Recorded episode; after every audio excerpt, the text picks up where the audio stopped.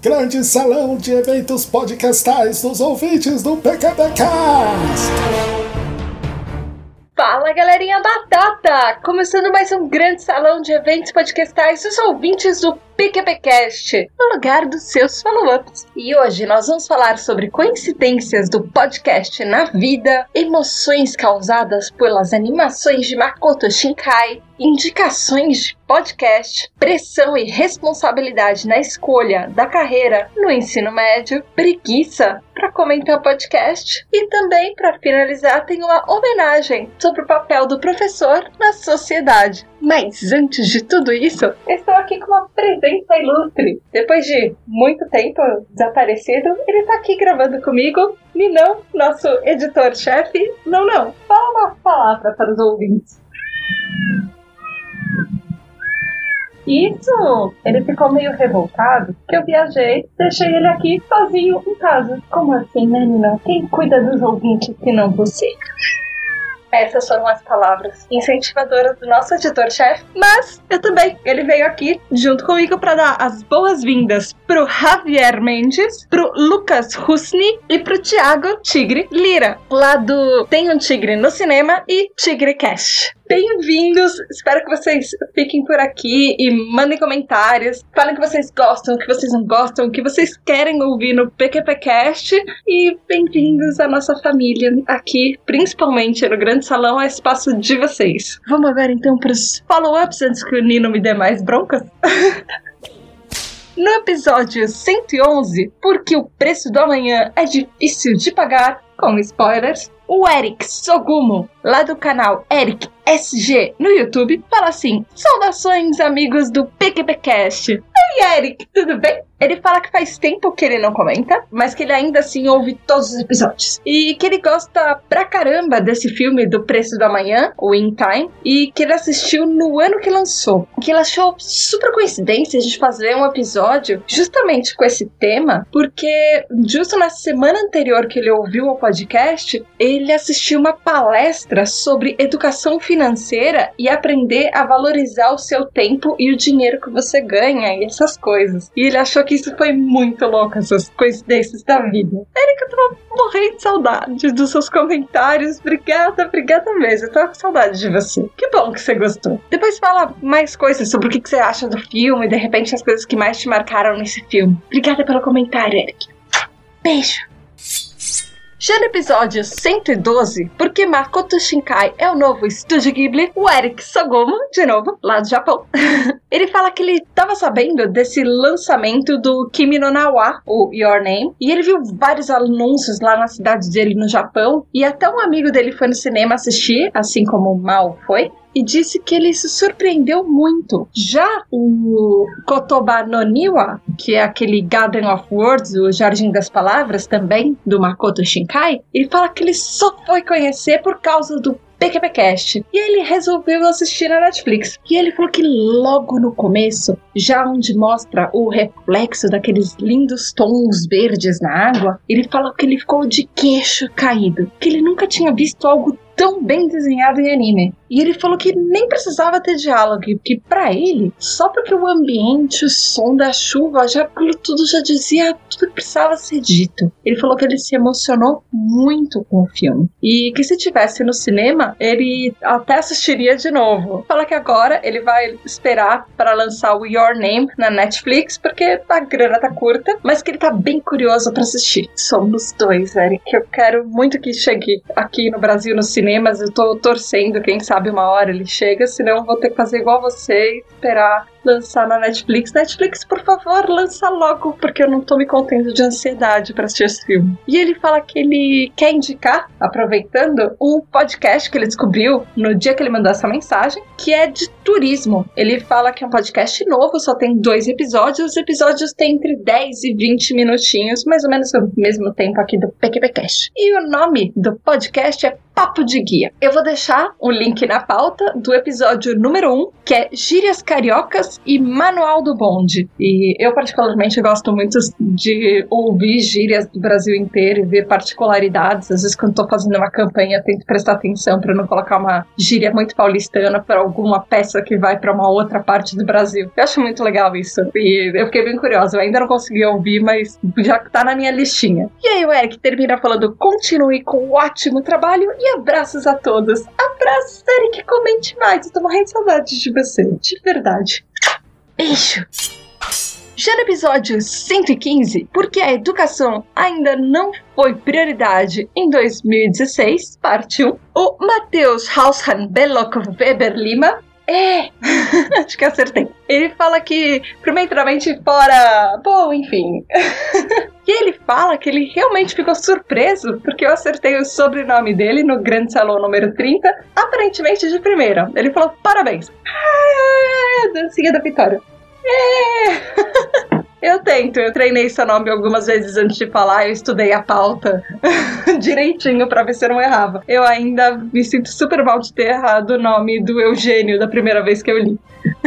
e aí o Matheus fala que ele gostou muito da escolha do tema do programa e que foi bem pertinente, que esse é um tema que precisa realmente ser discutido e com atenção. Ele parabeniza a equipe do Cast por disponibilizar outras fontes de opinião no programa, que são opiniões diversas. Que ele falou que isso é muito importante, a gente comparar uh, o que foi dito, tanto positivo quanto negativo, enfim, que ele achou bem legais as fontes que a gente deixou de referência. E ele falou que o assunto que eu toquei no cast foi um ponto crucial que precisa realmente ser debatido, que é como você espera que um aluno do ensino médio consiga montar um programa de ensino próprio.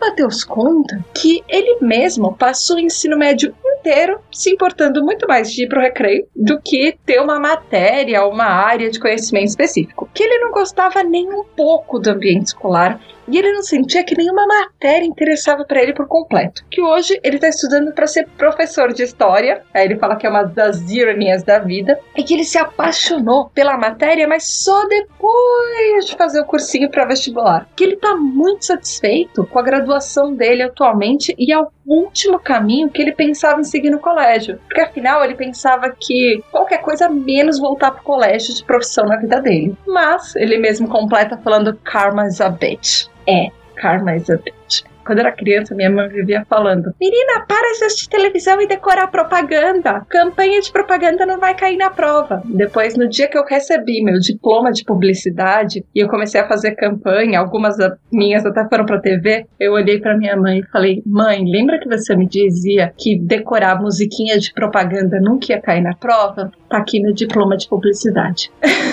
nós, duas, nós, nós duas rimos muito. Enfim.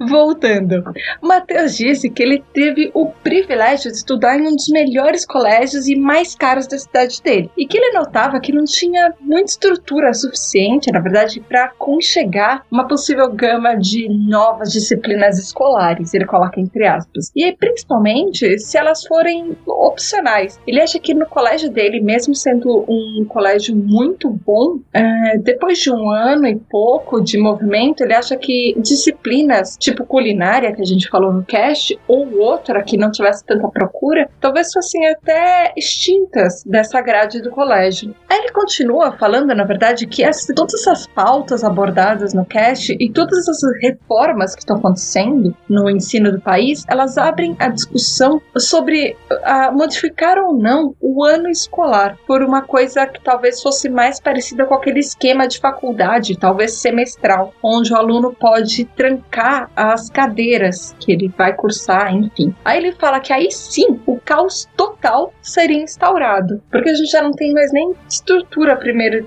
direito para fazer o que eles estão tentando fazer agora. Imagina é, quando essa discussão for levantada e ainda mais por pessoas da área de educação que as pessoas que decidem sequer entrar numa sala de aula para escrever num quadro negro. Enfim, ele mesmo fala que é complicado isso. E aí o Matheus fala: continuem com excelente trabalho com os podcasts e ele tá ansioso para ouvir a segunda parte. Matheus, a segunda parte a gente já lançou. Corre lá para ouvir, depois manda um comentário. Eu adorei esse comentário gigante, sério, eu adorei, eu gostei muito dessa história mesmo. E aí ele manda beijos, abraços, abraços e beijos.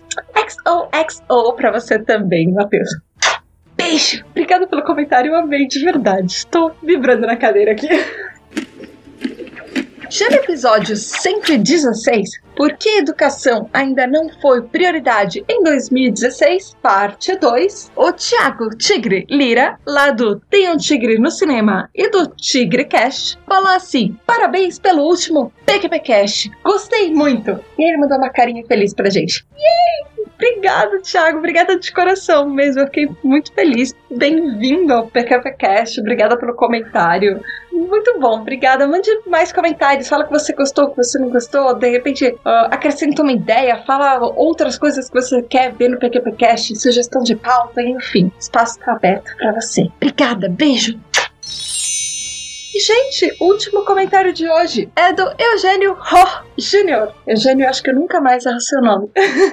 o Eugênio fala que ele gostou muito do episódio e, junto com os outros dois, ou seja, a parte 1 desse episódio e aquele do ano passado que a gente fez com os mesmos professores, que a coisa se complementa por igual. Falou só que ele sentiu falta de ouvir o outro lado da história, daquelas pessoas que abaixam a cabeça e dizem sim, senhor, para os governantes manipuladores do país. E ele fala que todos os participantes deram uma aula sobre essa reforma na educação e que a gente conduziu o cast com mãos de um maestro. Ai, que legal! É, na verdade, eu acho que a gente deve muito dessa pauta não só para como os professores abrilhantaram de uma maneira única, mas eu acho que a gente deve muito também a como o Mal conduziu e a pauta que o Julião montou, que estava maravilhosa. E aí, Eugênio termina falando que é impressão dele ou o povo tá meio com preguiça de comentar? Que até ele andou meio assim ultimamente. Mas ele manda beijos e abraços. É, os comentários têm caído um pouco. Talvez no fim do ano as pessoas começam a ter um monte de coisa pra fazer. Ainda mais que esse fim de ano tá realmente complicado. Os últimos acontecimentos na política, na educação, política mundial, tragédias e tudo que tá acontecendo, acho que as pessoas estão ficando mais desanimadas, talvez trabalhando mais ou estudando mais para fim de semestre, fim de ano. E eu acho que é todo mundo talvez com menos tempo de comentar, talvez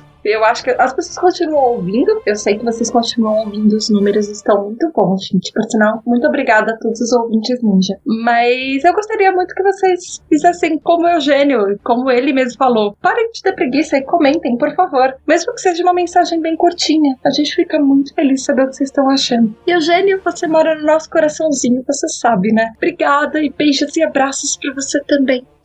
Beijo! Gente, esse foi o último do dia. Mas se você indicou o PQPcast ou você gostou do que a gente falou, não gostou, acha que a gente precisava trazer outros pontos de vista, ou você, se de repente você tem uma sugestão de pauta super legal pro PQPcast, manda aqui pra gente lá no site www.pqpcast.com. Tem também o e-mail pqp@pqpcast.com. No Facebook nós temos a página de porquê para PQP e também o grupo ouvintes do PQPcast lá no Facebook. E vocês podem falar com a gente no Twitter, no arroba underline PQPcast cola lá, que como mal diria, tá bombando. e, gente, eu acho que a gente não podia terminar esses episódios sobre educação sem fazer uma homenagem aos verdadeiros heróis que são os professores. Eles que aguentam e levam na cabeça essas normas e essas regras, essas leis que muitas vezes parecem que estão justamente contra eles e eles querem ensinar e passar adiante conhecimento e tem esperança de que eles conseguem fazer a diferença. Acho que os professores são algumas das pessoas que mais fazem diferença né, no futuro das gerações. E eu acho que eles estão sendo muito esquecidos. E por isso eu queria fazer uma homenagem a eles. O texto é de uma pessoa meio controversa, tem muita gente que ama, tem muita gente que odeia, mas eu gostei muito das palavras. É do Paulo Regulus Neves Freire, ou Paulo Freire, que ele nasceu em 1921 em Recife, no Pernambuco, e morreu aos 75 anos em 1997 em São Paulo. E ele foi educador, pedagogo, filósofo. Ele é considerado um dos pensadores mais notáveis na pedagogia mundial e ele influenciou um movimento chamado pedagogia crítica. É o patrono da educação brasileira, foi nomeado patrono em 13 de abril de 2012 e ele destacou um dos trabalhos dele que teve maior destaque foi na área de educação popular, voltada tanto para a escolarização como para a formação da consciência política e ele foi o brasileiro mais homenageado da história. Ele ganhou 29 títulos de doutor honoris causa, uh, em, tanto em universidades da Europa quanto da América do Norte, e ele recebeu diversos prêmios, como um da Unesco de Educação para a Paz em 1986. Esse texto dele chama Verdades da Profissão de Professor. E eu queria deixar aqui para vocês. É isso aí, galera. Parabéns aos professores, parabéns a todos os educadores que lutam e tentam fazer das salas de aula e de qualquer curso um lugar melhor e que as pessoas sejam mais cultas e tenham mais discernimento. Beijo da Tata. Verdades da profissão de professor. Paulo Freire. Ninguém nega o valor da educação e que um bom professor é imprescindível. Mas, ainda que desejem bons professores para seus filhos, poucos pais desejam que seus filhos sejam professores. Isso nos mostra que o reconhecimento que o trabalho de educar é duro, difícil e necessário, mas que permitimos que esses profissionais continuem sendo desvalorizados apesar de mal remunerados com baixo prestígio social e responsabilizados pelo fracasso da educação, grande parte resiste e continua apaixonada pelo seu trabalho. A data é um convite para que todos, pais, alunos, sociedade, repensemos nossos papéis e nossas atitudes, pois com elas demonstramos o compromisso com a educação que queremos. Aos professores, fica um convite para que não descuidem da sua missão de educar, nem desanimem diante dos desafios, nem deixem de educar as pessoas para serem águias e não apenas galinhas. Pois se a educação sozinha não transforma a sociedade, sem ela, tampouco, a sociedade muda.